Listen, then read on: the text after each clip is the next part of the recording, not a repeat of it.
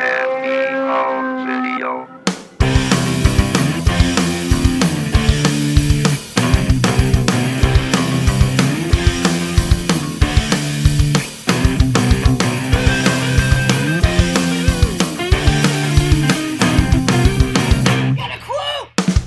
Everybody, and welcome to the inaugural episode of Get a Clue, the world's first and only podcast dedicated to the legacy of actor Clu Gulager. Over the course of this series, we are going to be discussing not only Clu's life and his career, but we hope to take a broad yet also very pinpointed look at what impact these films and these TV shows have made upon our culture. My name is Elby, and I'm here with the Mike. Say hello, the Mike. Hello. Now, do you prefer the mic or the mic? I, you don't have to do it the or, you know every time. It could just be Mike. I don't. No, I don't think it's necessarily. It's not like a you know king title type thing. It was more just to distinguish me from the myriad of mics on the internet. Oh, so it's not your proper name. No, no, my proper name is not No? the. I, I've been confused Oh. for it uh, sometimes, but no, it is actually just Huh. Mike. Yeah, I know. Don't tell anybody. Okay, I won't. Well, speaking of pronunciations, I think we should get something out of the way first. Yes, this is an important topic. I think. How do you say Gulager? I always thought it was Gulager, like Goonies, but I think I might be wrong. You might be wrong. I might be. I've heard plenty of people say things like Gulliger Yeah, I've heard that. or or Gallagher too, like when it's mm. obviously not Gallagher. So Clu says it Gulager, like he says it rhymes with mule, so it's Guliger, which is Danish, so it makes sense because it's got that weird U. Uh huh. So do we need to like have a practice run here, like Guliger? Guliger. Guliger. Okay, I can do this. okay, so say it with me. Gulager. So why are we doing this podcast, Mike? I think because we have a general admiration for Clu Gulager, if I'm not mistaken. Um, Yes. That's that's the very broad answer and easy answer. I think maybe a better question would be why him? Why are we picking to talk about Clu? Personally, me personally, I have always thought of him as kind of a gruff son of a bitch, and it has always fascinated me. So I wanted to explore some of his life and his career. I want to know why he has that reputation in my head, or maybe I'm wrong. Maybe he's not such a gruff son of a bitch. So that's what I'm doing here. Okay, so we're basically looking at how gruff and tough and tumble. Um, that's a different song. What makes Clu give you that impression of him? I think for me, Clu's always been one of those actors that just shows up. Being a horror fan growing up, there were a lot of movies I saw where this guy showed up, and I didn't realize until I started connecting the dots hey, this guy's in a bunch of these movies. And then looking further, I start seeing pop up in other things. I start to learn more that he had a past TV career, those kind of things that we're going to talk about as we go through all this. Mm-hmm. And I think it's neat to look at someone who isn't your mainstream superstar, isn't your everyone's talking about, but someone who, as I looked further down the line and at all these movies I enjoyed, seems to be popping up and, you know, being an entertaining, integral, fun, cool part of a lot of different things. Yeah, definitely. And you're a horror guy. You've been a horror guy for quite some time. True. And I like horror movies. I wouldn't call myself a horror fan, really. I'm not really a fan of anything, but I like horror movies. And what I was really excited about to ask you to do the show with me is you know this stuff. And this is a personal journey for me as well to learn about all the stuff that like is kind of missing from my life, I guess. Mm-hmm. So thank you. And you know, come to find out, Clu has a very fascinating life. So I think this is going to be very fun. Yeah, I think for me it's kind of an opposite journey of exploration as you, where I knew him, like I said, as horror movie guy. Um, Uh-huh. You know, from the 1980s and even into then some recent films we'll talk about later in this series.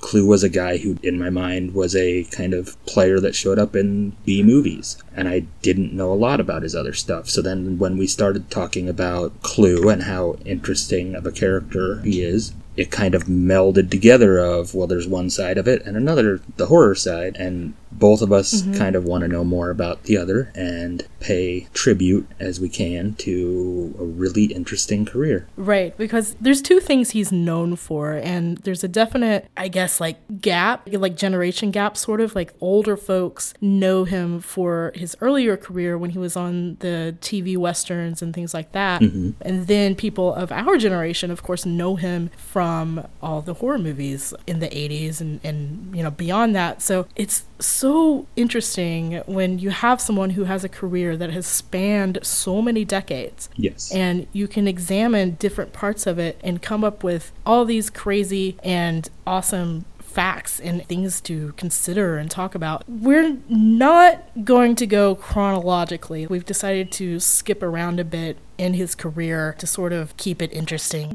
I think, kind of from the vision you had that you told me, and I agree with is this career of Clu's spans all this time and all these different eras, and really the choices he was making or had to make at those times in his career kind of represent where culture was at that time, where movies right. and TV were. And it's interesting just to look at you know how he moved through that landscape and how his career changed and became something else as needed because of the time of each film or TV show. Right, exactly. We're going to start off this episode with a couple of crowd pleasers, I would say. Yes. This is 80s horror, part one the anthology movie From a Whisper to a Scream, and the slasher, The Initiation.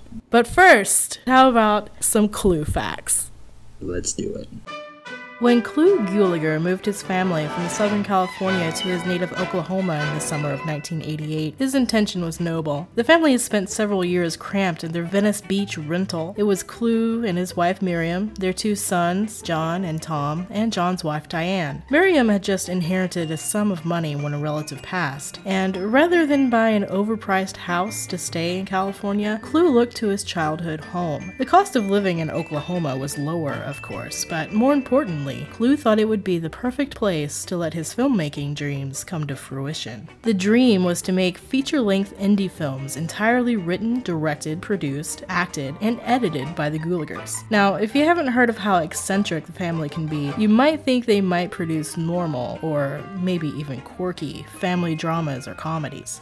But you'd be wrong. Very wrong. For starters, in 1969, Clu wrote and directed an acclaimed short film called A Day with the Boys, which we will fully discuss on a future episode, that is as dark as it is beautiful. And in 1977, Clu and John worked together on a project called Rock Opera, a project they struggled to find backing for, and whose strangeness gave them a reputation for being, let's say, off the beaten path. The film Clu had in mind when they packed up the truck to Oklahoma was an extremely gruesome and violent retelling of the Ed Gein story. But in the early 90s, Clu began working on a script so disturbing that it made Cannibal Holocaust look tame. The eventual full project title, Fucking Tulsa An Excursion into Cruelty. At the time of its conception, however, the film was called Kill, Kill, Kill, Kill. Tom would take the starring role, a restless serial killer named Jake. The plot? One night, Jake breaks into the home of an elderly woman, played by Mother Miriam, and falls asleep inside. Cut to the next morning, and a now naked Jake orders the woman to strip at gunpoint, then shoots her in both the stomach and the face before urinating on her. That's just one of Jake's misadventures. Entertainment entertainment magazine LA Weekly published a feature story about the Gulagers in a 1997 issue, which described the fucking Tulsa script. The screenplay hemorrhages sex, disfigurement, and murder. On one page, the killer's girlfriend, Maureen, masturbates with a gun. Quote, the barrel reassinuates itself into Maureen's POV. The metal is tinged with crystalline moistness. End quote. In another scene, after Jake's father is poisoned and castrated, his penis is tossed into a garbage disposal. Quote, a sliver of pop Pee-wee splashes onto the lens, end quote. And in yet another, a woman pulls out her own eyeball. Quote, out comes the gooey organ, ganglia, optic nerves, etc., dangling a la Grand Guignol, end quote. It also has, for good measure, a child abuse scene and a loving close-up of a murdered girl's vomit streaking down the side of a bathtub.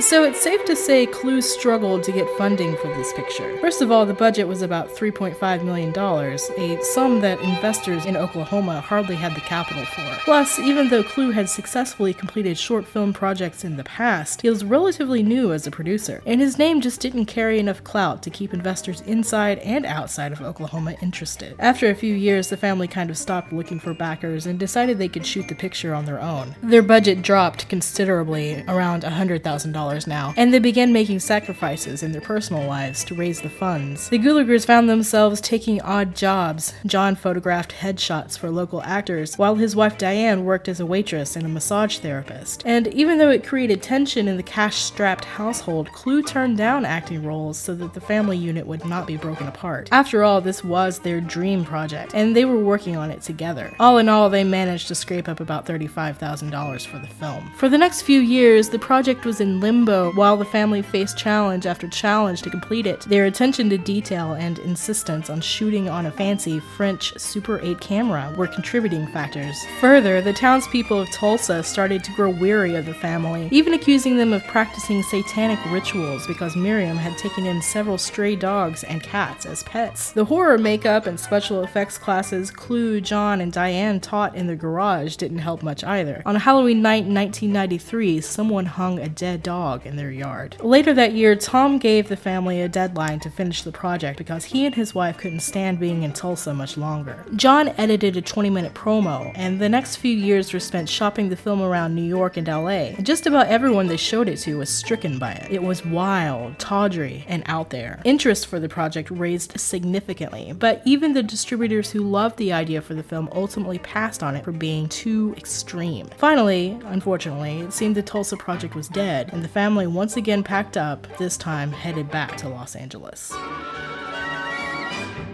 So I think it's pretty safe to say that Clu Gulager is an uncompromising fellow. He's trying to get this picture made, and it is completely like the odds are stacked against him. Not only is this film fucking Tulsa, Like you can't put the poster outside. right? Right. um, like it is the most graphic, glorious, like most disturbing thing. You know, natural born killers can't even hold a candle to what this movie could have been, you know? But it totally shows his passion for creating the way he wants to create, which is so important for filmmakers, indie filmmakers, like that spirit, just that independent spirit, you know. When he was asked why he kept trying to get this picture made and, you know, just not backing down from his vision, he says that people with obsessions never learn. Like they they have this compulsion to make films and they're fucked in the beginning and fucked in the middle and fucked in the end but you can call it madness you can call it being an artist or you could call it ruining your life A Bit of a harsh view on it. But I think if you ask anyone who's a creative type, what matters to them does hurt them. It's not easy. It's not, you know, ever going to work out the way you want it to. His vision there is he has something that he loves the idea and he's passionate about it. And mm-hmm. it's worth taking a shot on for him, you know? It's not easy. It's not going to happen probably at this point, but if you believe in it, you keep coming back to it. And I think that's an admirable, you know, maybe when people are having a down day, they'd say a dumb thing to do, but it's that passion and commitment that really does shine through and is a great example of why this is kind of an actor how you look at him and you just go okay he's he's on to something Yeah, yeah. And uh, as far as producing his own films, he always says that you should never turn away from the truth. Now, there was another film that he wanted to make, and it was called The Secret Life of a Law Enforcement Officer. And this was also during the time when he was trying to make the Tulsa movie. He was living in Oklahoma, s- still trying to raise funds to, to get all, you know, all these things he wanted to do to get them going. This movie, The Secret Life of a Law Enforcement Officer, is another retelling of Ed Gein. Now I say another because, of course, there's Psycho, there's Texas Chainsaw, there's all these movies mm-hmm. that tell this story and you know in different ways. But Clu says that his film was going to be like the most graphic, realistic telling of that tale. He says that his film would have curled your hair. So his goal is to just not turn away from all the the graphicness or the violence and you know and not make apologies for doing that. And he says that we have to realize that man is an animal, basically, and that sometimes there's not a psychological reason for the crimes that people commit. Sometimes people are just evil. Yeah. But do we really care about like what makes people evil? I don't know if we do. Do we really need backstories for for bad guys? I think a lot of people want that. If you look at the news, whenever, you know, something bad happens, you get the stories of, well, he was a nice guy. He was this, he was that.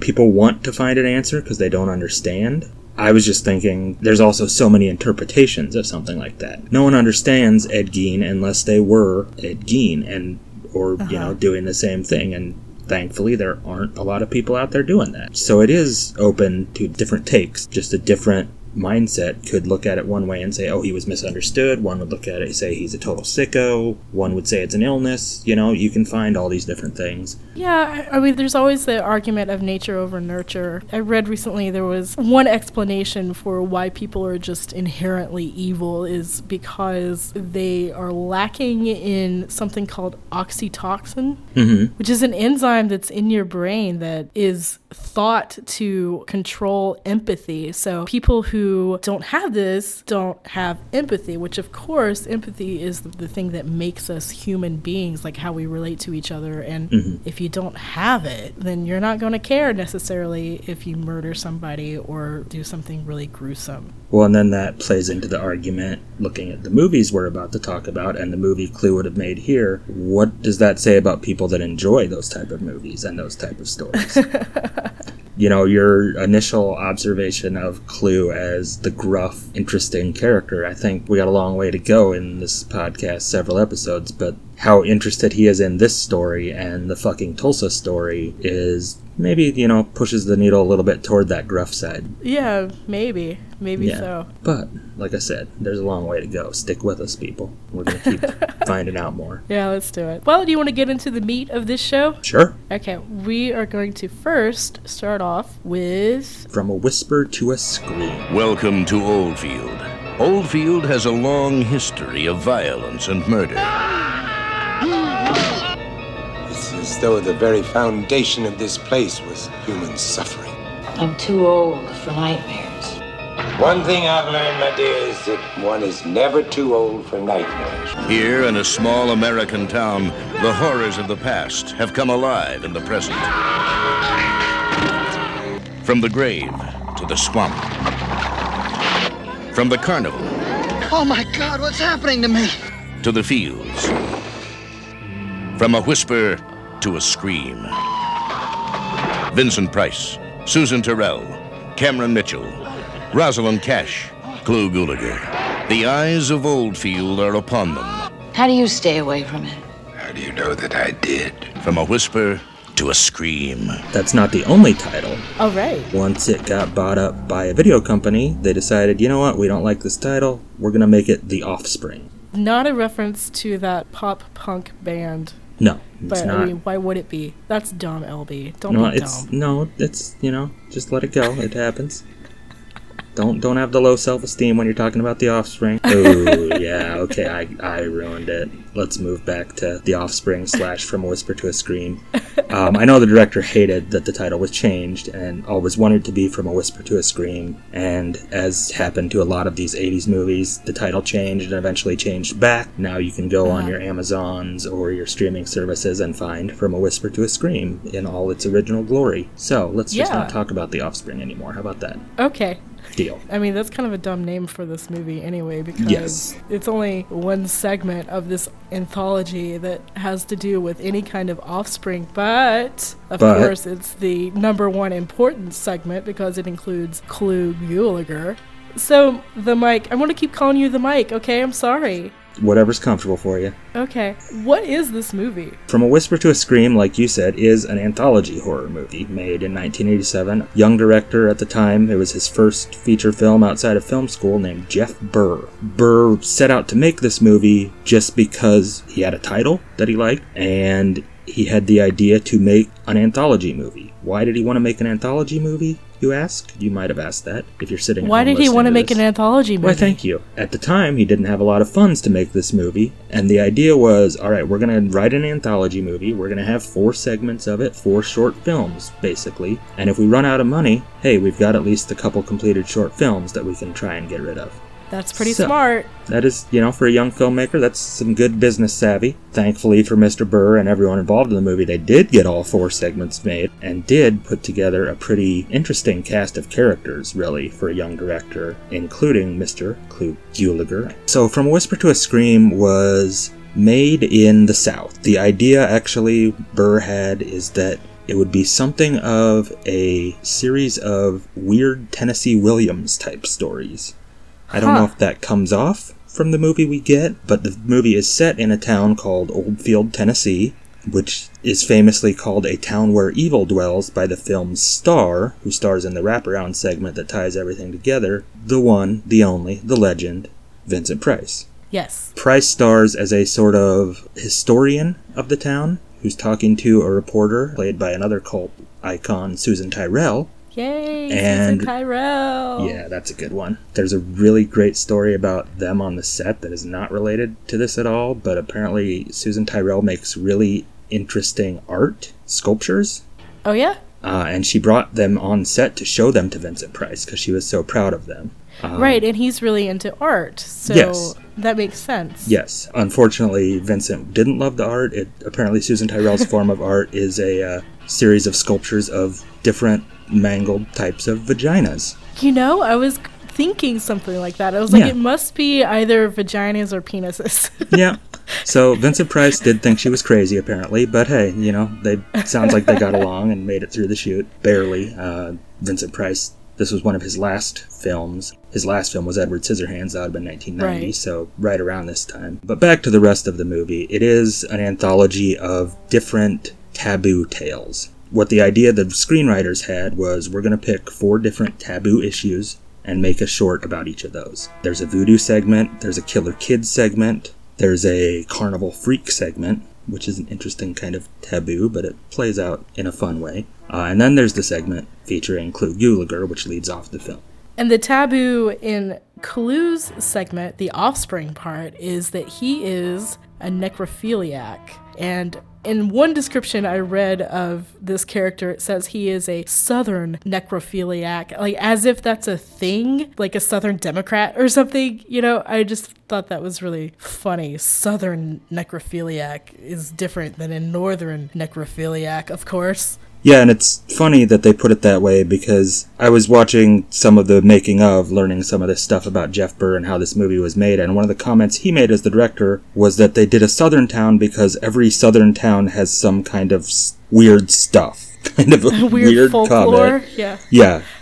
Um, I really hope every southern town doesn't have voodoo and necrophilia and kids killing people and whatnot, but hey, I'm not judging, you know, it's their business. Yeah, it's crazy that all these things are happening in Oldfield. You know, I grew up in Tennessee. I'm from Tennessee. We have a lot of folk stories or a lot of, uh, oh, this place is haunted type stories, but like, I, I can't really think of anything about, you know, Civil War children killing people or. Right. Uh, I, I don't know. I mean, I'm sure there's some voodoo, but I don't know. Well, actually, I don't think voodoo is very, you know, prevalent in Tennessee. It's more of the uh, like snake handling Christian offshoots. but anyway, And it was interesting because the filmmakers, Burr was not from the area, but I can't remember if it was one of the writers or an editor. There was someone on the production from the town where they filmed this, which was in Georgia. right? It was Dalton, Georgia. It's funny because I'm watching this documentary about the making of, and this guy is hanging out in front of a sign for like a weird side of the road attraction with some sort of strange monkey. And I'm just like, Okay. okay, that kind of fits with the mood of this film where they just think, you know, there's weird people all around, and that's something I think other horror movies have preyed on at times. Uh, Rob Zombie, for example, his early Yeah, films have that yeah, going definitely. on. But yeah, you know, they really built up that Oldfield is this town where all this evil stuff happens, and then put these segments together, um, which interestingly also are spread throughout different time periods. You know, it Yeah. is a period piece for the most part. the Clu segment is the most modern for 1987 part of the film, Yeah. and features Clu as a mild mannered. I can't remember if he worked for. He just worked on a dock, I think, and was kind of a manager. know. They never really showed what he did. I got the impression he was like the supervisor of like a newspaper dis- distributor. Okay, that that seems possible. But he's always just kind of like when they show him at work, he's walking around these trucks and by other people that seem to be doing the work, and he's just kind of you know there um, with his nice big glasses, very proper attire, his hair slicked back. It's a very unique look. yeah. The character Stanley was actually written to be a younger person. Clu asked to be in this movie as someone who knew Jeff Burr. He was not the reason Clu knew about this movie because the other actress cast in this segment is his wife, Clu Gulager's Yeah. real life wife. Miriam. She ended up playing his sister in this segment, who Clu's character Stanley takes care of. And they wanted to cast her in the film. Clu said, Hey, why don't you let me be in the movie? Why don't you let me be the Civil War general in this sketch later in the film? That role ended up going to Cameron Mitchell, another big name actor of the time to an extent. And Clu, they decided just, well, this role of Stanley is written to be a 28 year old guy. It's not really written for someone like Clu, but he has some good ideas. We're going to just go with it. So that's how he came to be the star of, the co-star of From a Whisper to a Scream. Uh, starring opposite his wife, uh, he plays her keeper, I guess it's a word I could use for it. She is an invalid living in the house with him, and he's taking care of her as a Right. Their brother sister. yeah, an interesting relationship. I think when I first started watching the movie, I immediately assumed husband wife, not even knowing at the mhm. time that she was his real life wife. But yeah, it's a unique dynamic. There's hints of more weird behavior there to an extent. that southern thing that they wanted to go with, I guess. As- Hey. hey, I'm, I'm not saying What, it. what, what are you I'm. I'm using the sir? director's words, not mine. I'm sorry. I'm gonna get you, Mr. Burr. Yeah, he, I he had a unique I, sh- I was shaking my fist. I heard the rage. So, as you often see in these situations where there's a caretaker and an invalid, know, there's probably a better word than invalid. Someone who needs assisted care. There we go. That's a little better, maybe. There you go. Yeah, she's um I don't know if I would call her an invalid. I think she was just very very socially awkward and Okay. she does not leave the house and she I mean, I guess you could say, oh, she's not all there or whatever, but she kind of has a obsession with the past. Like she's always talking about their dad and you know the things that they used to do with their dad, you know, like on Christmas or you know, so she has this desire to live in the past basically. I mean, she's just not very healthy in her head. No, she's a very frail character, presented mm-hmm. as such. One of the images that repeats throughout the segment is of, you know, Clu's character having to bathe her and take mm-hmm. care of her that way. And yeah, the more you look at it, you're like, you know, she probably could do this herself. She doesn't Probably. like you said, she doesn't seem to actually be disabled in any means. She's just not quite right. Yeah, and she definitely wants his affection and his attention when he starts leaving the house more and more at night, like going out with his work buddy. I, I, I think they go bowling or something. You know, he says that they're going to go bowling. She starts feeling like she's not getting that attention from him, so she'll put really, really excessive makeup on, where she's like, painted up like a little tart, you know, in the traditional sense. She got herself dolled up for him. That's one way Yeah. you could look at it. Um, yeah, so I mean this this relationship is kind of strange. It's unhealthy. We learn more about Clu's character as we go on, as we hinted at with the taboo in this, but from the start, you look at this brother and sister living together and their relationship, and it is a really awkward situation. Awkward to watch. You know, you can tell it'd be awkward to be around. You know what my favorite parts of this and it's really kind of silly, but it made me go, "What are you doing?" is Clu makes dinner for them every night and it's usually a TV dinner. So he puts it in the microwave, but he doesn't take it out of the box first. I noticed that, and I was like, "What? Come on, man!" Like he's just half-assing it at that point. right. So like how much of a caregiver is he really? I don't think very much of one. Right. He's not interested in that role. Uh, he is interested in one of his coworkers, a much younger, more picturesque, tall, blonde woman who he has feelings for, who he's trying to get to go out to dinner with him and other things. But she is way too cool for him. Yeah, it's a it's a match that just anyone walking by would go, yeah, that's probably not gonna happen, guy. And especially when everyone else he works with seems to be younger. You know, the other actor that's his best friend in the in the segment is a probably at most mid thirties, well built, shaggy haired, looks like your football player athlete of the 80s kind of Right, he's just a blue collar dude. Yeah. You know, that idealistic looking blue collar dude. Yeah.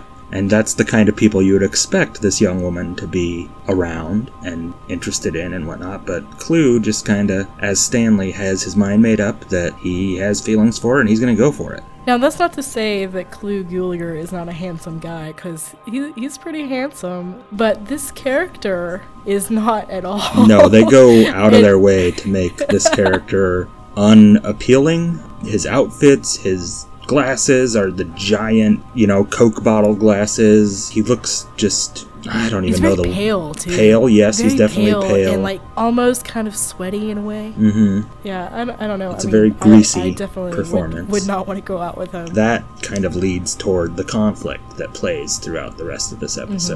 Watching the documentary about the making of this film, which actually I might recommend more than the film, it was a really interesting look at how these filmmakers and actors came together. And Clu actually had a big hand in a lot of that, not even as like a behind the scenes presence, just as they brought him on as an actor and he kind of just had these suggestions for them. He runs an acting class, something we'll talk about in some of our other episodes, and that's mm-hmm. one where he met the director. Jeff Burr was a member of his class. The other actors in the Civil War segment in the film that Clu wanted to star in were from that acting class also. And I like the, the other soldiers. the other soldiers with Cameron Mitchell, yeah. Also, Susan Tyrrell, who we talked about a little, was suggested for this movie by Clu because he had Oh, yeah? just worked with her in a comedy we're going to talk about at some point. Tapeheads. Yeah, yeah, yeah. So, Susan Tyrrell had been in that with him. He went to the director and said, Hey, you need an actress? And that's how she got into the movie. You know, that's really cool when actors have that sort of like, I got your back. You know, like, I'm your buddy, I'm to get you this role. I mean, it kind of borders on nepotism, which is always kind of annoying. Like, oh, you got to have a connection to get a job. Like, that, that's annoying for the person who doesn't have the connection. But I do think it's really cool when,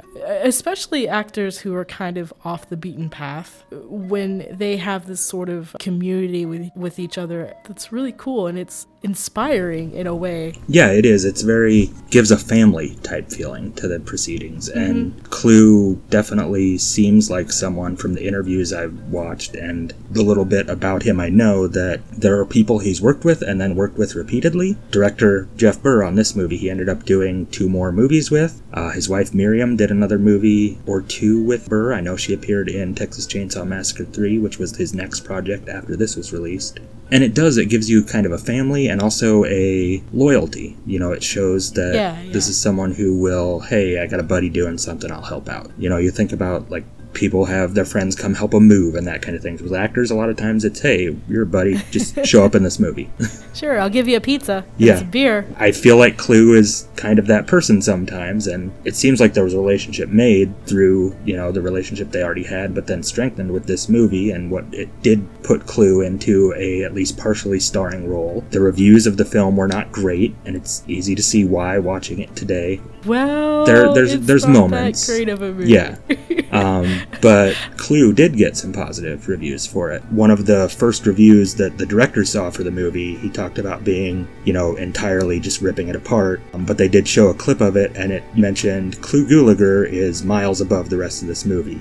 Well, yeah, definitely. You know, um, there was an interview in Fangoria in January of 1986 where Clu says that just about anything that could have gone wrong on a low budget movie did Yeah. in this movie, but the growth as an actor made up for all of that stuff. Like he says that it was a radical departure of the public's preconceived picture of the roles that he Oh, would play. And yeah, and that's a really important turning point in, in his career. Mm-hmm. You know, like he used to be thought of as, you know, Billy the Kid in The Tall Man, like this kind of, I, I don't want to say wholesome, but that kind of just old Hollywood sort of thing. And now here he is doing this off the wall sort of role. And, you know, if your grandpa who knew him from The Virginian or from The Tall Man saw this movie, he would probably be like, uh, that's not the Clu I know.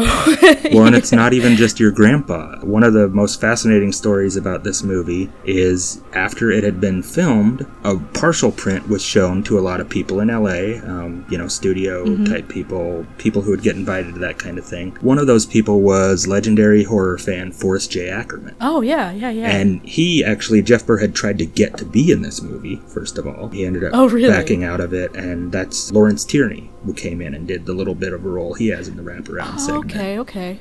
What happened is when the news came out about this movie and that Vincent Price was going to be in it, Forrest J. Ackerman wrote a letter to Vincent Price telling him, I heard you're going to Oh. be in this movie. Don't do it. it is a repulsive movie because of what Clu Gulager does in this movie. Oh, really? Huh. While it wasn't necessarily the best, you know, the segment that Clu is in here is unique, Yeah. raw, it's rare. It made an impact. And even to the point where people that are known for being part of the horror scene were saying, hey, this is out there. You don't want to be associated with this Vincent Price. wow. I know also Vincent Price was a little bit hesitant to do this movie because he had already done The Monster Club, which is in 1980. It's the anthology also, but uh, he's in it with John Carradine. Uh, they do the wraparound segments. And that movie was really not well received, unfortunately, because it's actually one of my favorite anthologies ever. So, yeah, Vincent didn't really want to do this movie at all, and I'm sure that letter sort of contributed to that. Yeah, and I think, if I remember correctly, unfortunately, by that point, he had already, well, at least unfortunately for him, he had already started filming and doing the work he did on this, uh, which, if I remember, was Oh. just a few days. It's just a unique situation where Price didn't have a great time on this movie either. He was not a fan, No. didn't like how it no. worked out, and just kind of was done with it. When they decided that they wanted Vincent Price for this movie, um, no, this information is coming from one of the writers, C. Courtney Joyner. He said that they got his address from this old celebrity address service that you pay like $2 for and they send you something in the mail. It's like a directory of celebrity addresses. So they just went to his house and knocked on the door, like with their script in hand. And he opened the door wearing an apron because he was baking bread. Now, you know, that's one of the other more famous things that Vincent Price is known for is his cooking. So this is totally believable and I just I love picturing this scene of just going to Vincent Price's house like out of the blue and he opens the door and he's just wearing this apron and he's probably got flour all over him or you know he's you know Holding a like, rolling you know, pin, like, who are you? right, a big like baker's hat, you know, or something. and you know, he's in his 80s. he let them in because he's a gracious person. and um, they sat down, they told him about the project, and he was not interested. But apparently, he was also very polite, and he told them that they could come back when they had more of the stories worked out. Because at that point, they were just, you know, you, you know how you you do. Yeah. You have your script. It might not be complete yet. And, you know, like you said, they had these ideas for this movie and that they wanted to have these segments. They probably weren't completed. But he eventually did sign on. But yeah, there was some tension when they started getting more of the script out and the way they wanted things to go he was kind of like i don't know if i really like these changes and by the way you should have consulted me Right. but I'm glad he did it though. Like, you know, his presence in anything is automatically makes it, you know, ab- above this certain level Yeah. of, of good. And even if he was unhappy with it, he didn't phone it in. He didn't do a little bit and then leave. He did his part Right. in the wraparound. He did Right, right, fine. right. Him and Susan Tyrrell, the scenes work.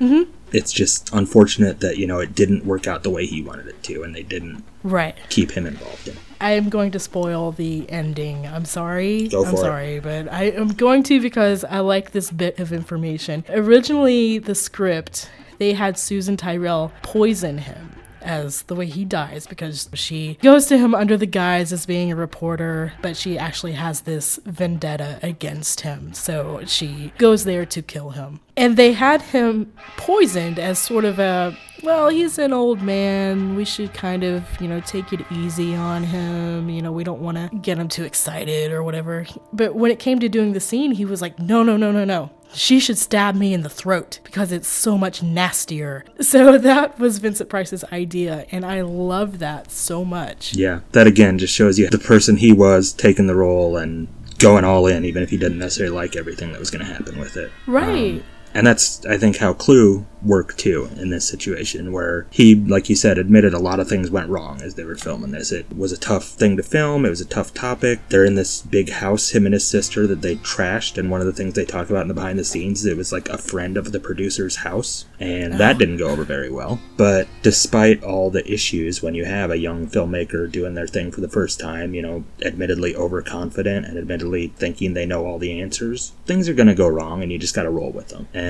Right. a professional like Vincent Price or like Clu Gulager is gonna realize that and just work through it. So, a few of the people involved in this production of From a Whisper to a Scream went on to do other horror anthologies, um, including a guy named Darin Scott, who did Tales from the Hood, which is a pretty popular movie, but I always want to say Ew.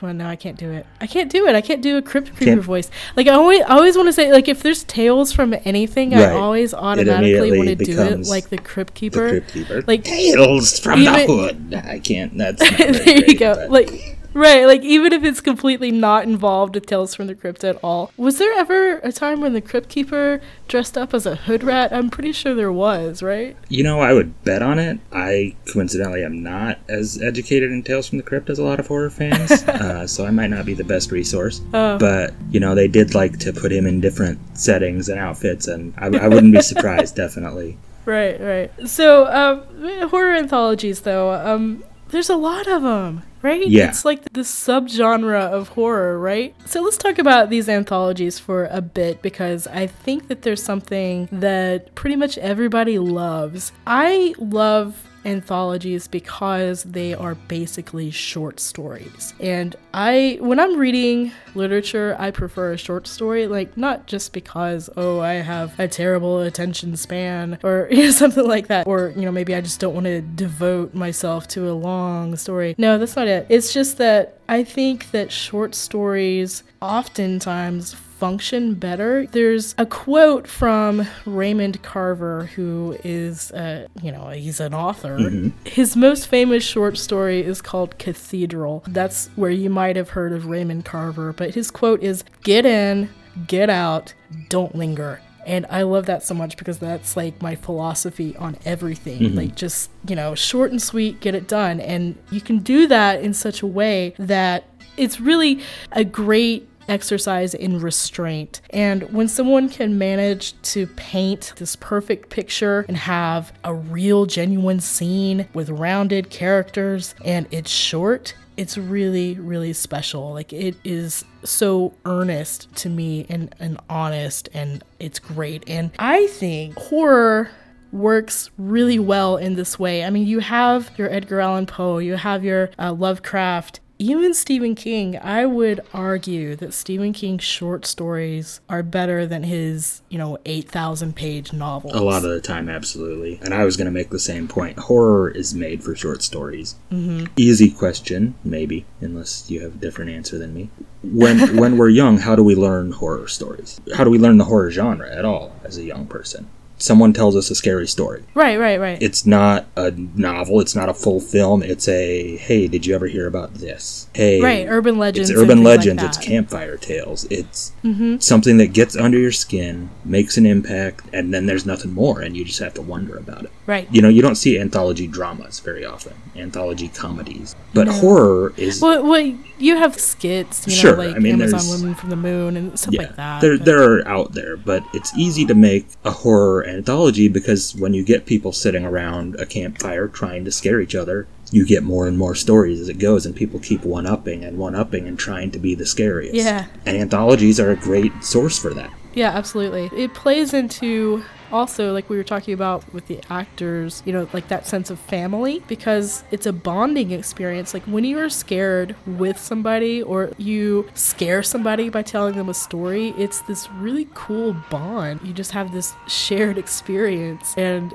it can be a lot of fun. And yeah, you're right. I mean, that is exactly why anthologies are effective. And I'm thinking about why we love anthologies so much, especially in the 80s 80s when there were so many horror anthologies. We always look back on them with fondness because, I mean, there's really not that many anthologies made anymore. I mean, you have ABCs of Horror, you have The uh, VHS, VHS yeah. movie XX, is that the one? Yeah, the uh, yes. the all female. I mean, you have these and they're fine. You know, they're fine. But we just don't really have this like golden view of anthologies anymore. But when we think about the ones from when we were kids, it's really interesting to me because when these movies were being made, they're filmmakers were sort of, uh, I guess, influenced by their nostalgia for reading old comics, like the the EC comics, you know, the Tales from the Crypt, the Vaults of Horror. Those were always little stories, of course. Also, it was a TV phenomenon in the early era of TV. There's obviously, you know, you don't think about the Twilight Zone as necessarily horror, but it had a profound impact on a lot of filmmakers in that type. You had the Outer Limits out there. Uh, you also had the Alfred Hitchcock Hour, uh, which we need to mention that a little bit too, because someone we, We know do. happened to appear on that program a couple times.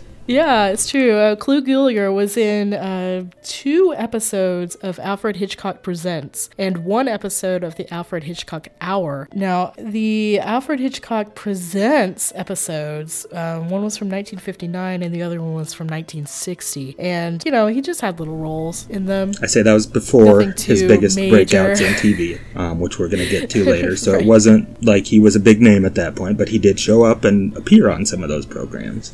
One episode of the Alfred Hitchcock Presents that he was in, he just played this little bit part, like he was a sailor in a bar. I can see it. And then there's the other episode which I think has a really cool twist, okay? Because, you know, all these shows had twists, Right. right? Like that was the thing. Which goes for the anthology films too. Most of it Yeah. comes to a twist. Exactly. Now, I'm going to describe this episode because I think it's cool. So, he plays a convict who has escaped from prison, and he goes to this lady's house, and she has discovered that her niece was writing letters to him while he was in prison, and they had fallen in love. And uh, this episode's called Pen Pal. So, he goes to her house, tells her that he's in love with her niece, and she freaks out and calls the cops and they take him away. But here's the twist. So as soon as they take him away, she goes and sits down, starts writing a letter, and it turns out she's the one that's been writing all these letters to him in her niece's name. That's some catfish action right there. Yeah, right? That is interesting and definitely ahead of its time, as you can tell. Right? that response I had to it.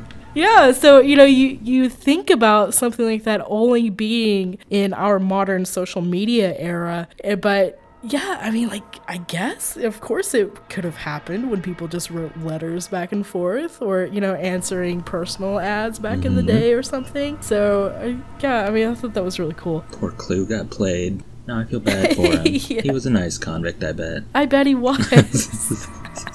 But Clu was never directed by Hitchcock, though. You know, most of those episodes weren't actually directed Right. by him. Yeah, I he only did I a think maybe, few. Right. I think maybe people have a, a preconception that he did all of those. Like, you know, just like people think that maybe Rod Serling wrote every Twilight Nope. Zone and directed every Twilight Zone. No, that's not true, of course. But so he never was directed by Hitchcock, but they were both at Universal at the same time because, well, at this time, Clu was a Universal contract player and he was there for about 10 years so he would cross paths with hitch on occasion. And Clu would always try to go into the room where they would do the dubbing. Like he would always try to go crash the dubbing session because he wanted to learn how to do those types of things. Because of course as an actor you you know you see how movies are made and you're you get really interested and maybe you want to be a director too you know? I mean that happens all the time. Absolutely.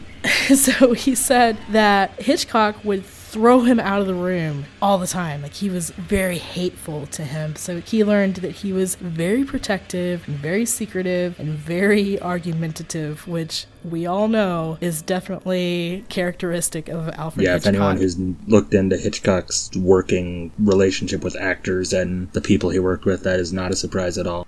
You know, thinking about still why we love these anthologies and looking at the old TV shows and the the old comic books, you know, it's weird because our generation now, y- you and I are about the same age, and I'm 37. Okay, I'm in my late 30s. I'm getting there. I was not of the generation where I got to watch The Twilight Zone when it was on. No, no. you know so i don't have this personal nostalgia for this stuff but it still feels very nostalgic to me. Like it's is it manufactured nostalgia? Meaning is this just an attraction to this sentiment for a time and a place that i didn't actually experience? You know that term manufactured nostalgia is used a lot in design. It's an aesthetic almost. And you can think about people like wes anderson who make these films that have a definite aesthetic and it's vaguely 60s vaguely 70s maybe 80s i don't know you can't really It's tell just definitely not now. It's not real, like where we're at. Right. So I'm wondering why do we have this thing for these types of movies? You know, I mean, nostalgia is really important. It's also very annoying, as we know from people like Ernest Cline. But the thing about it is that nostalgia helps increase our self esteem because it makes us think about things that we love. And it makes us more able to deal with problems and stress because we're in this place of goodness. Like we feel good mm-hmm. when we feel nostalgic. But it's the marketing of it all is what makes us tired of it and hate it. So I don't know. I really love anthologies. Yeah, I think as a horror fan, for me, anthologies are always, for the most part, safe viewings because if you don't like a horror movie, you sit there for 90 minutes usually, and if it doesn't mm-hmm. hit, it's just a miss.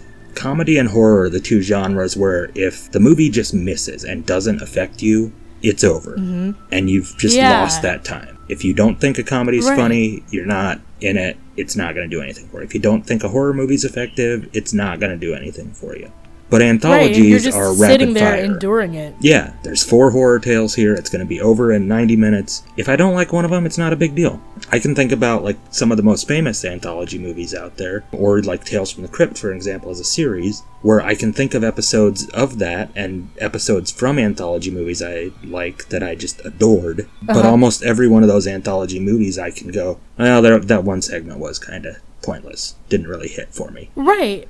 Right. There's there's hardly ever an anthology where you like every single segment. And I, I mentioned the Monster Club earlier. That's one of the ones that I actually like every single part of it. Um, another one would be Cat's Eye. Yes. I love Cat's Eye. All of that's great. But yeah, like you said, a lot of times, eh, some of it's like, eh, eh, I don't know. And this one, From a Whisper to a Scream, I really like Clu's segment. Yes. I really like the well, okay. Even within the segments, there are hit and miss parts. You know, like the the second one about the voodoo. The ending is very effective. Yes. But leading to it, I'm kind of like, eh, okay, come on. You know, the circus freak one, okay, whatever. And the last segment, okay, so I'm going to say this.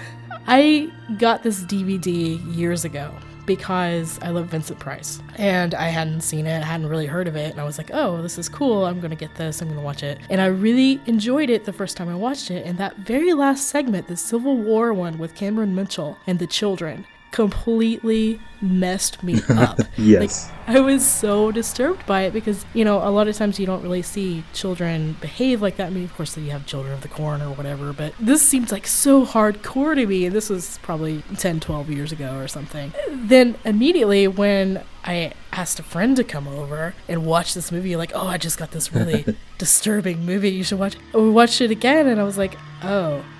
like it just did not have the same impact at all. So I ended up selling this DVD because I was like, eh, whatever, you know, it's I'm not done with that it. Yep. Yeah. I get that. But I mean, that's not to say that there's not merit to this film because there is. Yeah, there's so many ups and downs throughout the movie, and mm-hmm. like I said, the behind the scenes stuff really colored it in a different light to me because I could see how they missed. You know, they were pretty. It's a really the Blu-ray just came out from uh, Shout Factory in the last year, I think, if I'm not mistaken, and they have a feature-length documentary with Burr, with the writers, with the editors, all these people. Clu has a few interview clips, although he didn't do anything new for this documentary. They were really honest when they were talking about the movie. Of you know, we wanted this to happen, it just didn't happen. But they're really honest about the Vincent Price stuff and how the relationship with him just didn't work out. I don't mind a movie messing up and then hearing the director say, you know, we were trying something and we did this and we Right. it just didn't work out. That Yeah. kind of that really increased my impression of the movie, just seeing some of that behind the scene. And yeah, they were young and a little full of themselves, but the the idea was good. They didn't hit everything they wanted to, and they were probably too ambitious for their talent at the time. This Civil Uh-huh. War segment you're talking about, they're filming in a swamp in rural Georgia, um, Right. with Cameron Mitchell, a veteran, but also at this point late in the game actor, and children. That's rough. They even make a reference in there that they were worried because of uh, another anthology movie, the Twilight Zone movie. Um, Ah, yeah. John Landis, directing one of the segments, had a serious accident where people died.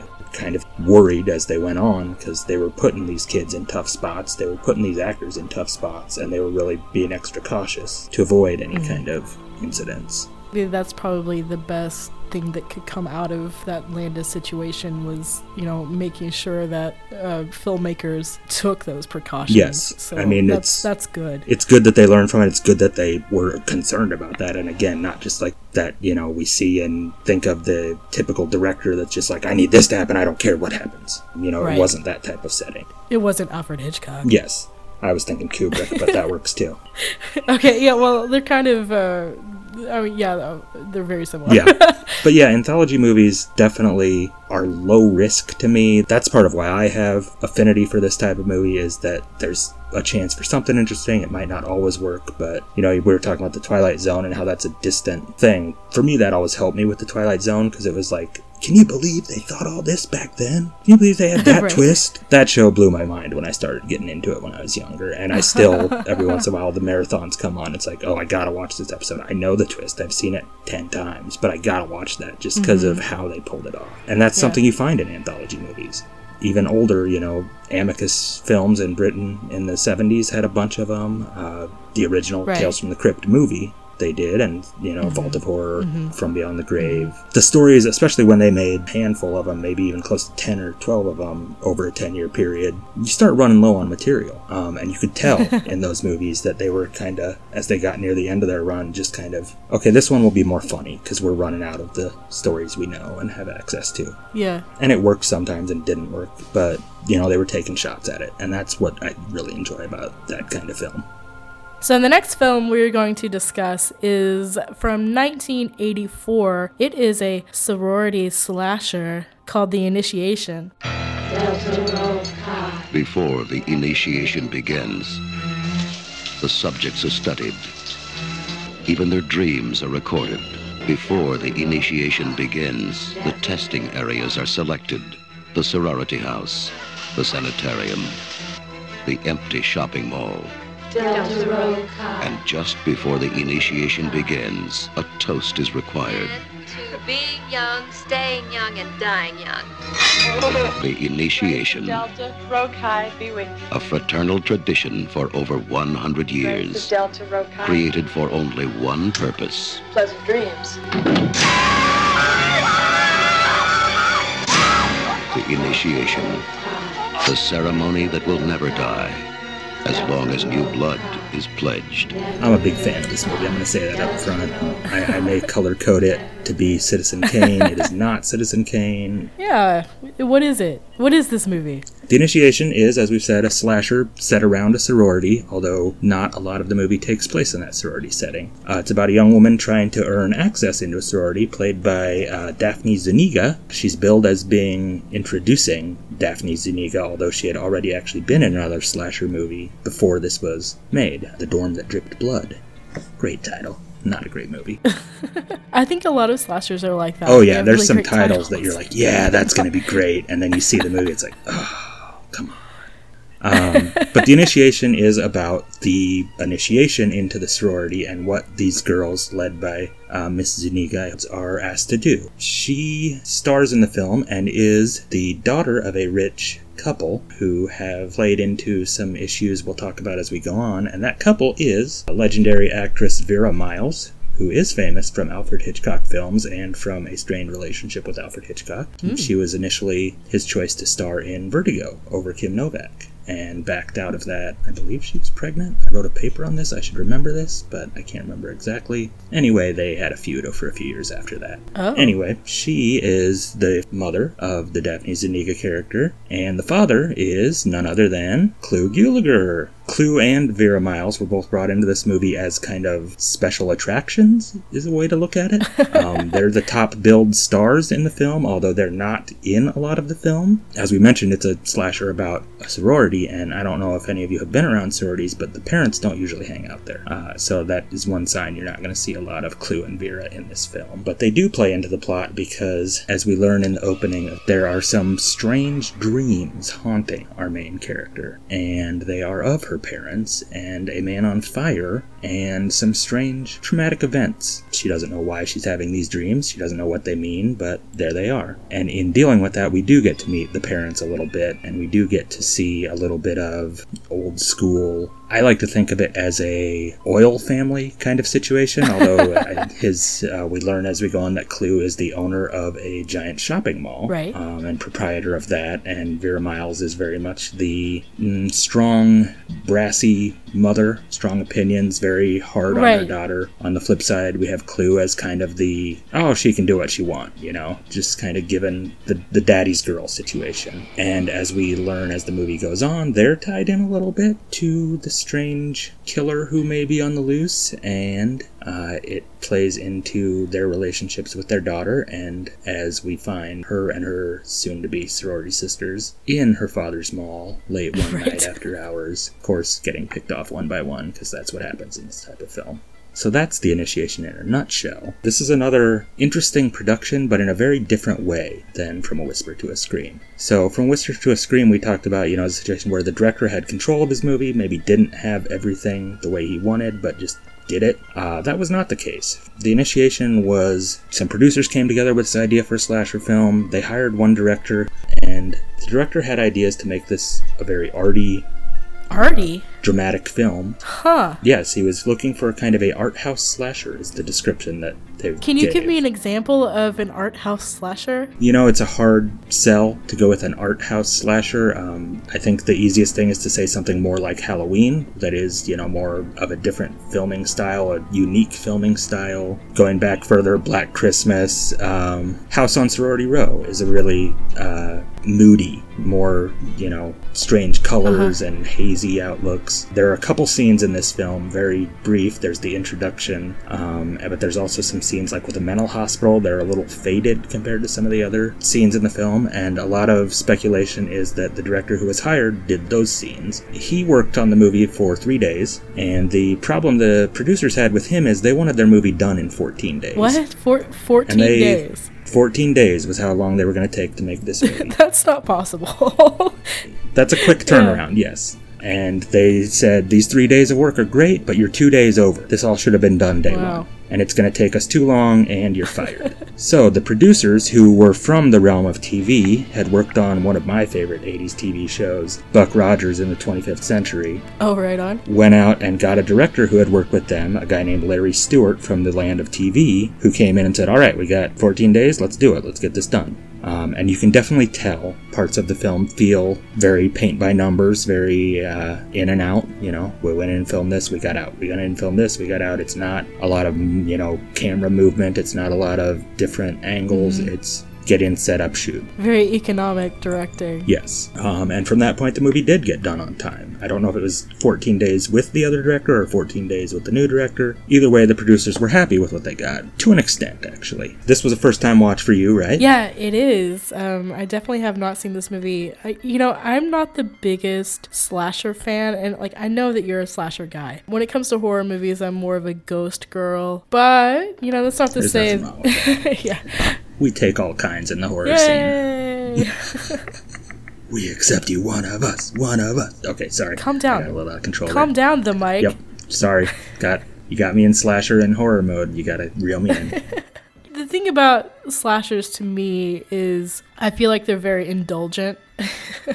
I'm not trying to insult anybody, okay, when I say this, but I think they appeal to people who have a more is better type of attitude, which is why all these franchises catch on and why I think slashers were so like in their prime in the 80s because of, you know, the excessiveness of the 80s. I'm a less is more kind of person, so slashers are okay. They're, I'm not going to say they're not my cup of tea, but they're not my favorite cup of tea, you know? Yeah, it's a different feeling. You mentioned, yes, I am a fan of slashers, but I do look at slashers a lot of times different than other movies. Mm. For if I was going to say, you know, what's the best slasher movie ever made, to me, it's not a competition. Don't disagree with me because I don't want to argue with you right now. It's Halloween. Okay. I mean, there's no doubt in my mind that Halloween is the best slasher film. I've even argued in the past that Halloween is not a slasher film Okay. because it is more minimal. It is not that excessive. The slasher movie that we all kind of know and talk about, and this is something other people that, you know, written about the slasher movie and people that watch a lot have noticed. You know how a lot of people think film noir was a certain. A lot of people use it like it's a subgenre, Yeah. but then there's the mindset that no, film noir was actually a time and place. Okay. Like film noir movies were from the 40s to 50s, and everything else is just kind of pretending to be it, So, like, it's not so much a genre as it is like a cultural event. like a movement. Yeah, Yeah. okay. Hmm. So I kind of feel that way about slasher movies. There are slasher prototypes out there, but when you really look at what the slasher movie is, to me, it's from Halloween through the mid 80s. That was kind of when the slasher boom happened, and you look at the films that were made, and almost all of them hit the same notes. Mm-hmm. They hit the same ideas, some of the same styles. The plots are pretty dang similar. I mentioned this starts with a traumatic event in the past that she's got these dreams about, but that's 9 out of 10 slashers made in the wake of Halloween, which started with Michael Myers killing his sister 15 years before the rest of the movie. Almost every single one of these slasher movies starts with 20 years ago, 15 years ago, this is what happened. And that's the setup. It is a little bit of that campfire tale, kind of like an anthology, although then it just builds on the one tale. Right. Yeah. It's um a lot of times. uh, What is that? The the sins of the father thing, where you know Yep. a lot of children paying the consequences for what their parents have done 15, 20 years ago. Mm-hmm. And of course, that's Nightmare on Elm Street, which we'll be talking about Freddy's Revenge later on. In a few. Yeah. Yep, and we'll be talking about it a little bit later as we talk about this because I have some stuff I want to say Oh. about ah. what that means in the slasher genre Okay. or subgenre. But going back to what you said about the excessiveness, Halloween happened, and to me, Halloween's always been, you know, it's a story about evil. Yeah. And evil coming back to this town. Mm-hmm, mm-hmm. Every slasher that was born out of that, as it's kind of the father of the slasher movement, although there's definitely others around it, you know, Black Christmas, and some people will even talk about Psycho. It became a game of one upsmanship. It really did, where Friday the 13th happened. Then they said, oh, we got to do another one, we got to do another one, and each one had more kills and more breasts and more excess. That early segment of the 80s, too, there were slasher movies coming out all the time doing the same things in different ways. You know, we talk about the 80s as a time when there were lots of sequels, but this early stretch outside of those first Friday the 13th movies, there weren't a lot of. The most famous slashers of the early 80s, films like My Bloody Valentine, mm-hmm. Happy Birthday to Me, mm-hmm. The Prowler, House on Sorority Row, I'm just going to keep naming them, I should stop, didn't have sequels. Right. They were just someone had an idea, they went out and made a slasher. You could interchange a lot of them, although they had different parts and different moods and styles, but they were just their own thing and they were done. Um, and that's kind of where the initiation comes into play. It's right at the tail end of kind of that spree of slasher movies that happened and it was filmed in 1983 but not even released for a year because at that point people were already kind of done with the slasher movie as it had become in the early 80s the box office was down, the reviews were never great in the first place. Producers were kind of getting away from that. Which is why Initiation is so curious to me because it's a very different slasher than a lot of those early slashers. The biggest thing is those dreams and the repressed memory angle gets played up a lot. Uh, there's a character who is one of the psych professors in her college that becomes a integral part of helping her look at these dreams. They go to a basement laboratory and hook her up to a bunch of machines Right. and you know test the levels, and you get that great squiggly line on a piece of paper that you always see in this kind of situation. And we always pretend like we know what it means. Yeah, I'm like, oh, that's not good. It's it's moving faster. Oh no. That must oh, no. be that the dreams are out of control. Which is an image we saw famously in another film of 1984 when this movie was released, A Nightmare on Elm Street. and a lot of people think the reason The Initiation finally got released is because it had that little bit of similarity to the dream imagery and dream killer, obviously, of Freddy Krueger. So that came out in 1984, and then shortly after, The Initiation, which had been sitting on a shelf somewhere, mm-hmm.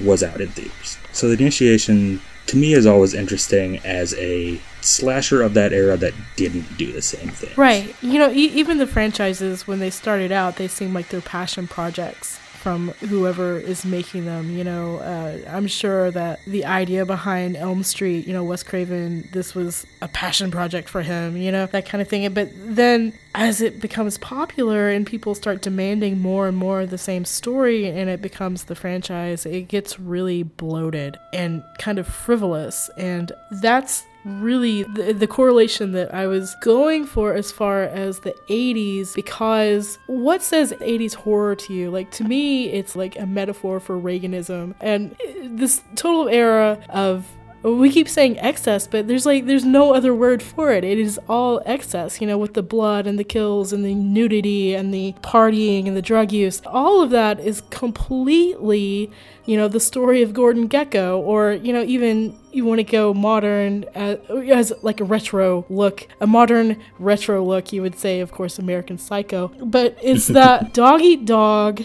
Every man for himself. What do you do in a slasher? You try to survive, and you try to survive by any means possible. And that usually means screwing over somebody or, you know, just not caring what happens to your other people. And that, to me, is, is so symbolic of Reaganism and that freaking personal responsibility idea that drives me insane uh, about this. And like, I don't want to get really political, okay? I mean, obviously, you can probably tell what my politics are by my rant here. But part of the reason that slashers are fascinating to me is this whole thing that centers around Ronald Reagan. And, you know, we can talk about that more later on another episode because guess what? Clu Gulager did a movie with Ronald Reagan. So, yay, more to talk about. There we go. Anyway, so I don't I don't know if that's a stretch to say, but it's how I feel about it. No, I I think your heart's in the right place there. I think the 80s was a time, especially in horror, when it was one up, one up, one up. We got to keep getting bigger, better. People are eating these up, and we can't do the same thing. We got to add more. Mhm. The Initiation, I think, as a film, actually didn't do a lot of that, um, and that's part of why it wasn't a giant success and was kind of shelved for a while. Is it's not that excessive. Right. It does have some gore, Right. does have some nudity, but it plays up these psychological aspects. It takes its time getting to the mall. Right, there's some substance there. It's not just, you know, um, some girls getting hacked and slashed, and by the way, they're topless. No, it's not that. It does feel kind of out of place in that slasher scene, and I've read some writers talk about how this was basically the last entry in this kind of golden era of the Hmm. slasher because of Nightmare on Elm Street changed the Hmm. game. People, once Nightmare on Elm Street came out, didn't want these excessive slashers they had seen in the early 80s. Now they were on, we've got this really cool killer. It's a different look, Uh-huh. it's a different way of doing it. He quips wise. That was not too played up in the first Nightmare, but it was definitely, you could see the Well, possibilities yeah, there. yeah. E- ev- eventually, you Um, have Freddy Krueger, you know, jumping around playing a guitar. Yeah. whatever that gif is. You know everything you want there. And Jason Voorhees, at the same time, that franchise was supposed to be dead in 1984. Mhm. They made a movie called The Final Chapter. Right. But then Nightmare on Elm Street got big, and they realized there was more money in horror, and they kept pumping them out. And my God, Halloween. Um, I mean, you talk about Halloween being this Yep. avant garde thing, and it, it was. I mean, this, you know, okay, so I took one film studies class. so I know, okay? I know that Halloween was a very important movie. And if you watch it on its own with no knowledge of the slasher genre, it's an entirely different right. type of right, film. Right, exactly. But then look what happened to it. It got watered down. Right. But yeah, 80s horror was definitely about one upsmanship, about getting ahead of the other guy, uh, getting ahead of the other movies. I mean, every director seemed to be trying to be the biggest shock in the room. So let's talk a little bit about this film and its role as far as being a sorority slasher. Yes, that's an interesting side of it. I asked you when we started talking about this, hey, you don't happen to know anything about this, because I definitely don't. and you told me you got some insight, so I'll let you start us oh, off. well, okay. So I was in a sorority in college. I was involved in Greek life. If you know me, that's probably very surprising to hear because it's not really in my character. So I'll tell you the story of why I was in a sorority. When I went to college, my freshman dorm mate, she was a cheerleader. She, she was, uh, you know, she just ran with Hold on, let me get the picture in my head. Okay. so, go ahead. what are you doing? So, um, she. Sorry, we go. Let's let's go on with that. My no, bad. it's okay. It's okay. It's okay. She ran with a completely different crowd than what, you know, I did. I was definitely not. You were not a I was cheerleader. not a cheerleader. I was a late 90s alternative girl. And the thing was, she didn't know anybody. And she wanted to rush. And she basically begged me to rush with her because, you know, she didn't want to do it by herself. And I was like, well, I could do this. Like, like, I had this idea in my head where I could be an investigative reporter or something. you know, like I, I, I, you know, that's immediately where my mind went. I'm like, I bet you wanted to stick it to and learn their ins I and did. I did, and I was like, you know, I'm gonna do it. So I went to Rush the whole week. I went to all the parties. I met all these girls, and they are very stereotypical. I mean, some of them were cool. I did genuinely like some of the girls I met, and I ended up pledging. Why? But okay. I also had this kind of idea that I was going to make my grandparents proud because they're kind of, uh, I don't want to say wealthy, but they're like a little bit of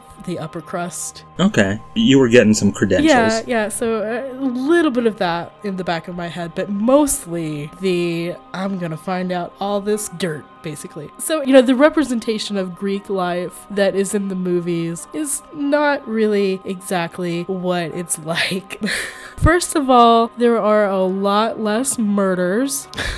That makes sense. You know, I've heard of a couple, but I don't think it's on the spree level. Right. Also, there's a lot less getting undressed in front of each other. No, that's disappointing. yeah, I mean, okay. At my school, we didn't have sorority houses. Like, they, they had the frat houses, but the sororities didn't have the houses. They just had the, a one building, and each one had their own little meeting room. So, you know, maybe it is rude, right? I mean, the school had spent all this money building this frat row and all these, like, really nice. Yeah. I mean, of course, the, Brock gets a house and you don't. yeah, I know on. it's not cool, but uh, anyway, um, so maybe my experience is not completely uh, the experience of what it could have been. It's just a really strange part of my life, and like it's kind of a weird trivia, I guess, if you think about who I am as a character. It, it happens. yeah, well, I, I learned to sing the Greek alphabet. Maybe I should sing it. You can sing for us. I'm I'm on board.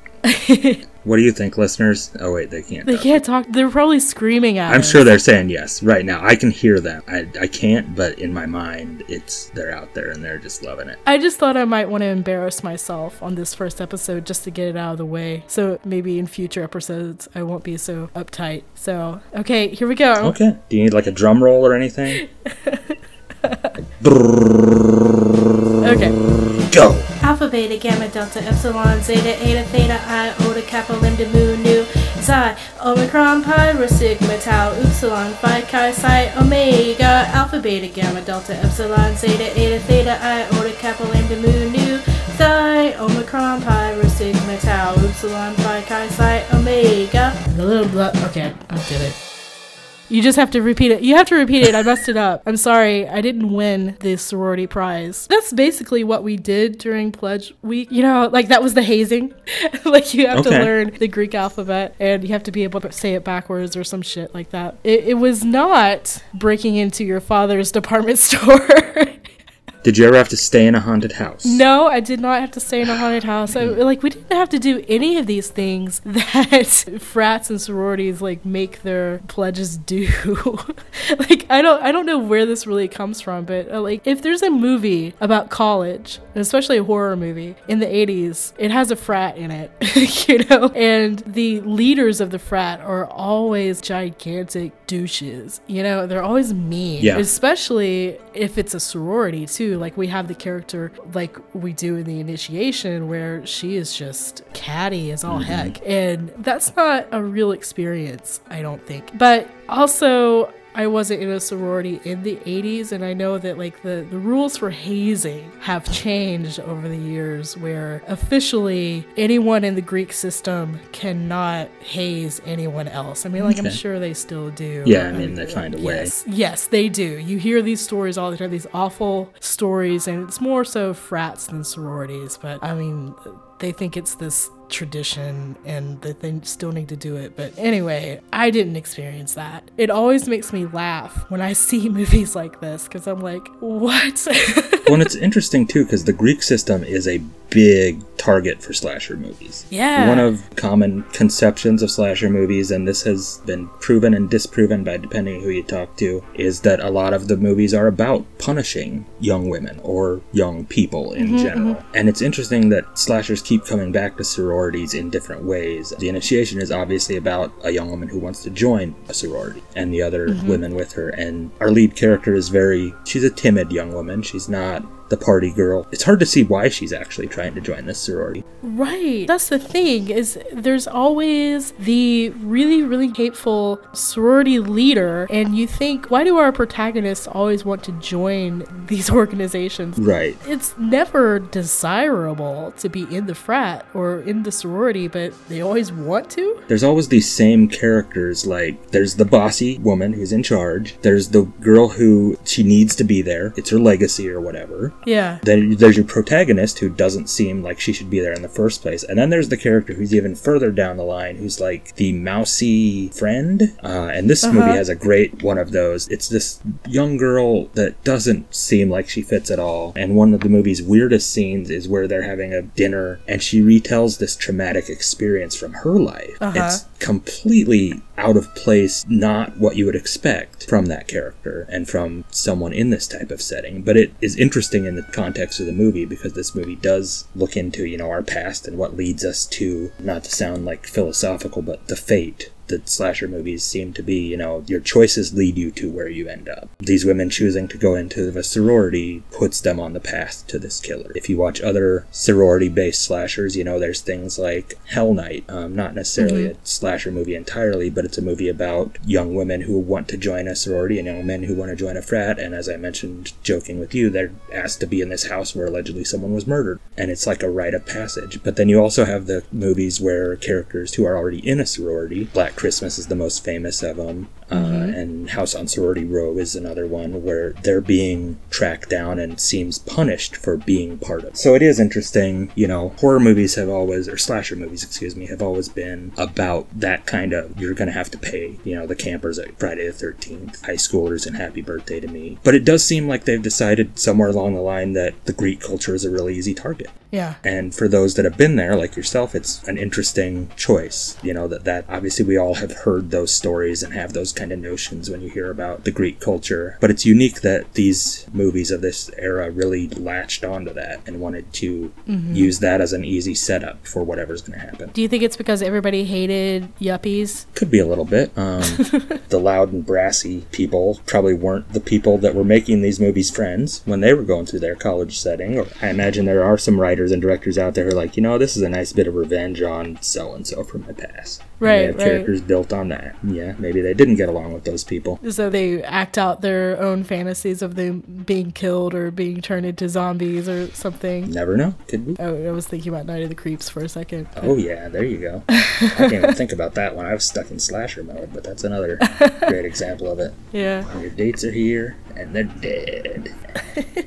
But what about Clu in this movie, though? Like, wh- what can we say about Clu and his role in the initiation? I think what they do with Clu and Vera Miles in this movie is a really fun addition to the film. It might not necessarily need to be there, and Initiation, one of its faults is it is a little longer than most slasher movies. It's still only probably 95 to 100 minutes, somewhere in that range. A lot of these movies, directors were pumping in and out in 80 minutes or 85 minutes. Right. And they tried to add depth by adding in these characters and this relationship with the parents. And I think it works. I think Clu does a good job in a very limited role of just being partially concerned father, but also there's hints that there's more going on uh, that he's involved with, that he knows something is up. And Vera Miles, alongside him, she really, I think, makes a lot of the movie because she does have that relationship with the daughter that's played up and plays into the movie as it goes on with her repressed memories and the professor and his aide, who are actually my probably favorite parts of this movie.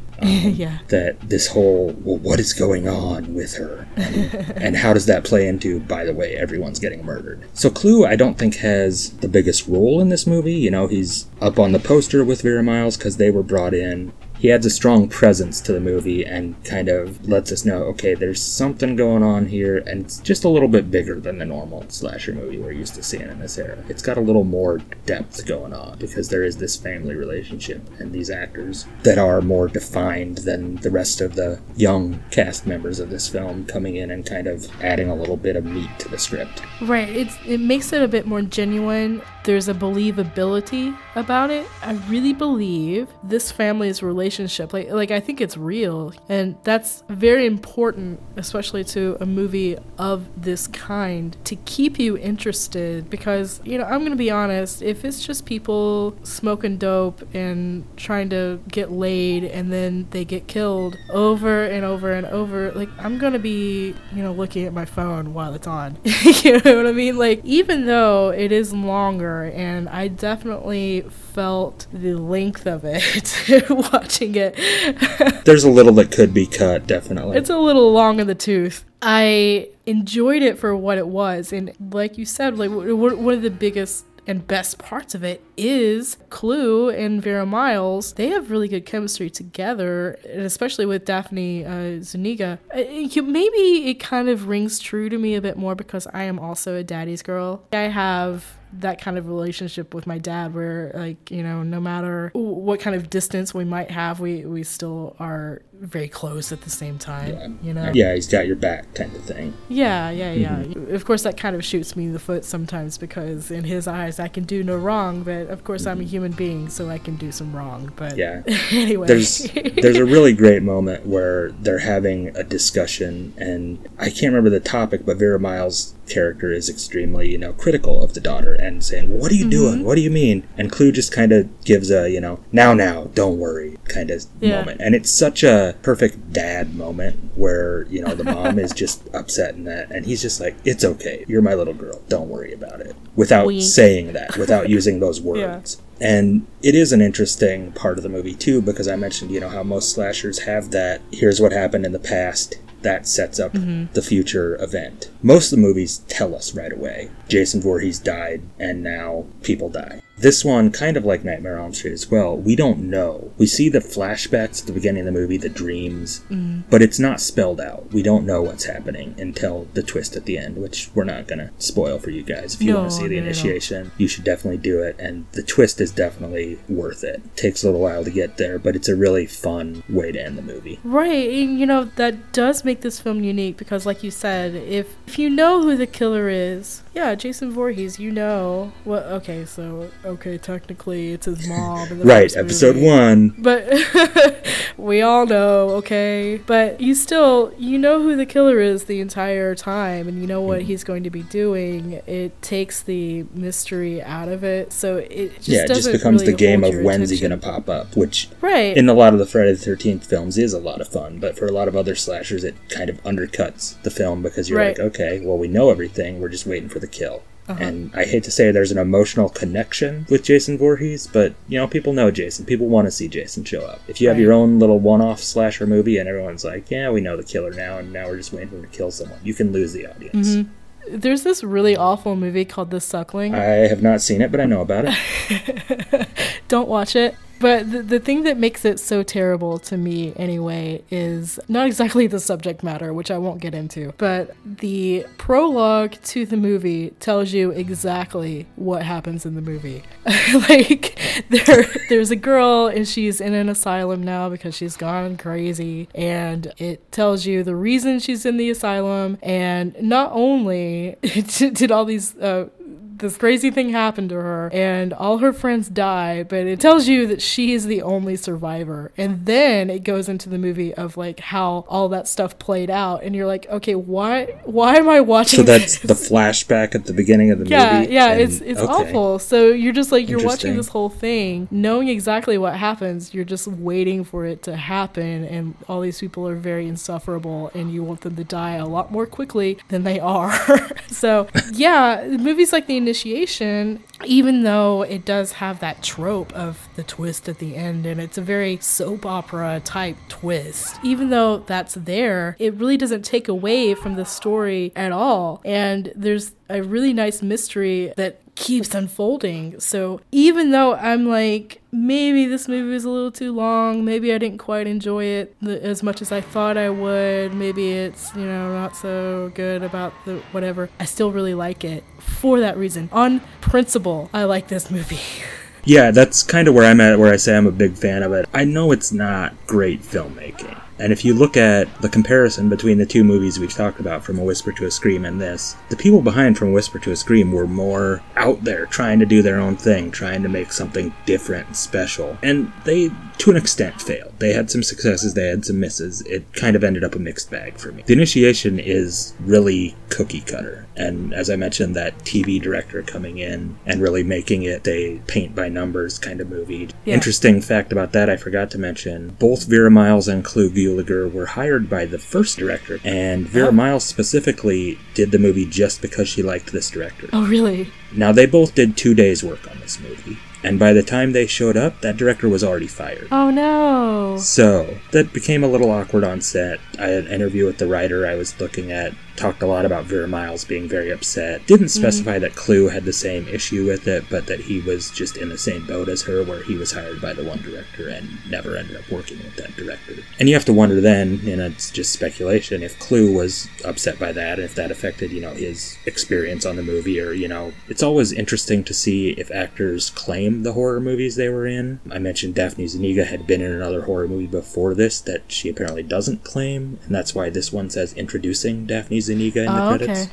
Which is weird considering she was in, you know, her second movie, already had the ability to say, just don't mention that. But it's not an ambitious and it's not even an entirely successful film. They neither of these movies are going to go on a list of horror classics by any means. But it still manages to be fun and unique in its own way. You were saying kind of on principle, I enjoy this movie for what it does, for not being the same slasher we've already seen, uh, and for trying a few different things. Even if it's not, you know, the highest kind of art version of slasher. It's something Right. different. And by 1984, when all these other slashers had come out, if they did the same movie as everything else, they would have just been lost in time. Well, I'm glad this movie is not lost in time, and I'm glad that Clu is in it. Absolutely. I think it definitely is a great moment in his career. Also, it's worth noting because, you know, I mentioned earlier, I know him as an 80s horror guy. This was his first horror movie of the 80s when he started getting into that scene, shortly before Nightmare on Elm Street 2 and Return of the Living Dead. It's kind of a gateway movie, I guess you could say. a gateway. a gateway to hell. Right. Dun, dun, dun. Well, the mic, or just Mike, Either or. I think maybe uh, we've done all we can do for our first episode here on From a Whisper to the Scream. To the Scream. From a whisper to a scream. It's not the song. No. I, I struggle with that and I wanted to break into it, but thankfully I'm not going to. Oh, Maybe on, next I episode sang. I'll sing. Yeah, maybe next episode I'll sing. You know, we'll, we'll work up to that. Okay. From a Whisper to a Scream and the Initiation. yeah, there. That's what we talked about. So I want to thank you, first of all, for agreeing to go on this journey with me. And then I also want to thank our listeners for being awesome. Absolutely. Thank you for having me, and you guys out there, keep coming back. We'll have something for you, I promise. We're going to have fun with this. Yes, we are going to be talking about a wide range of Clu's career. We hope to hit a lot of the highlights. Now, we're not going to be completionist. You know, we're going to talk about the high points and a lot of things that he did that maybe you all don't know about or haven't thought about in a while. Yes, and if you would like to contact us, you can do so in a few ways. Firstly, you can email us at getacluepodcast at gmail.com. Now, I hope that you guys know how to spell Clu. It's C L U. No right. E. No okay? E. This is not Blue's Clues. No, it is not. This is not the movie Clue, even though I love it. No, first I thought you were asking me to do a podcast about board games. I'm glad we talked first because I, I would have, you know, been confused. We make up stories for each character in the game Clue every episode. So Ooh. go for that. Well, that's what we're going to do after these 10 episodes, and we're just going to add an E to the end, and people are going to be so confused. okay. I'm for confusing people. but yeah, so uh, if you have any comments or whatever, you can email us, get a clue podcast at gmail.com. You can also contact us on Twitter, the website twitter.com. We are at get a clue pod. Yes, pod on the end. Get a Clue Pod. And, you know, I mean, hey, if you just want to talk to me or Mike on our own, my name is Elby, and I am at Ghoulie School. And Mike, you are at the Mike 31. Come on over, talk to us about Clu, tell us what we did right, what we did wrong. Try to be nice, you know, we're nice people, we won't be mean to you. yes. Again, just thank you for listening. Yeah, and uh, the next episode we are going to cover 1960s television. So that's the other thing that Clu is known most for, basically TV westerns. So that'll be fun. Hope you guys stick around. Yep, come along, partner. That was my, that was my Western voice. That's pretty good. Got a quote! Get a Clue is brought to you by Ouch My Ego. Visit OuchMyEgo.com where you can find more great shows such as What Did We Just Watch and Vincent Price's Laugh. Each episode is researched and performed by LB Bargeron and The Mike. Visit TMDFPS.blogspot.com for The Mike's double feature picture show. Special thanks to our illustrious producer Andrew Bargeron for designing our super rad logo. Visit Jametsco.com for more of his fancy pants artwork. And last but not least, a big thank you to the brilliant Adriana Gober for writing and performing our amazing theme song. Thanks for listening and be sure to rate, review, and subscribe.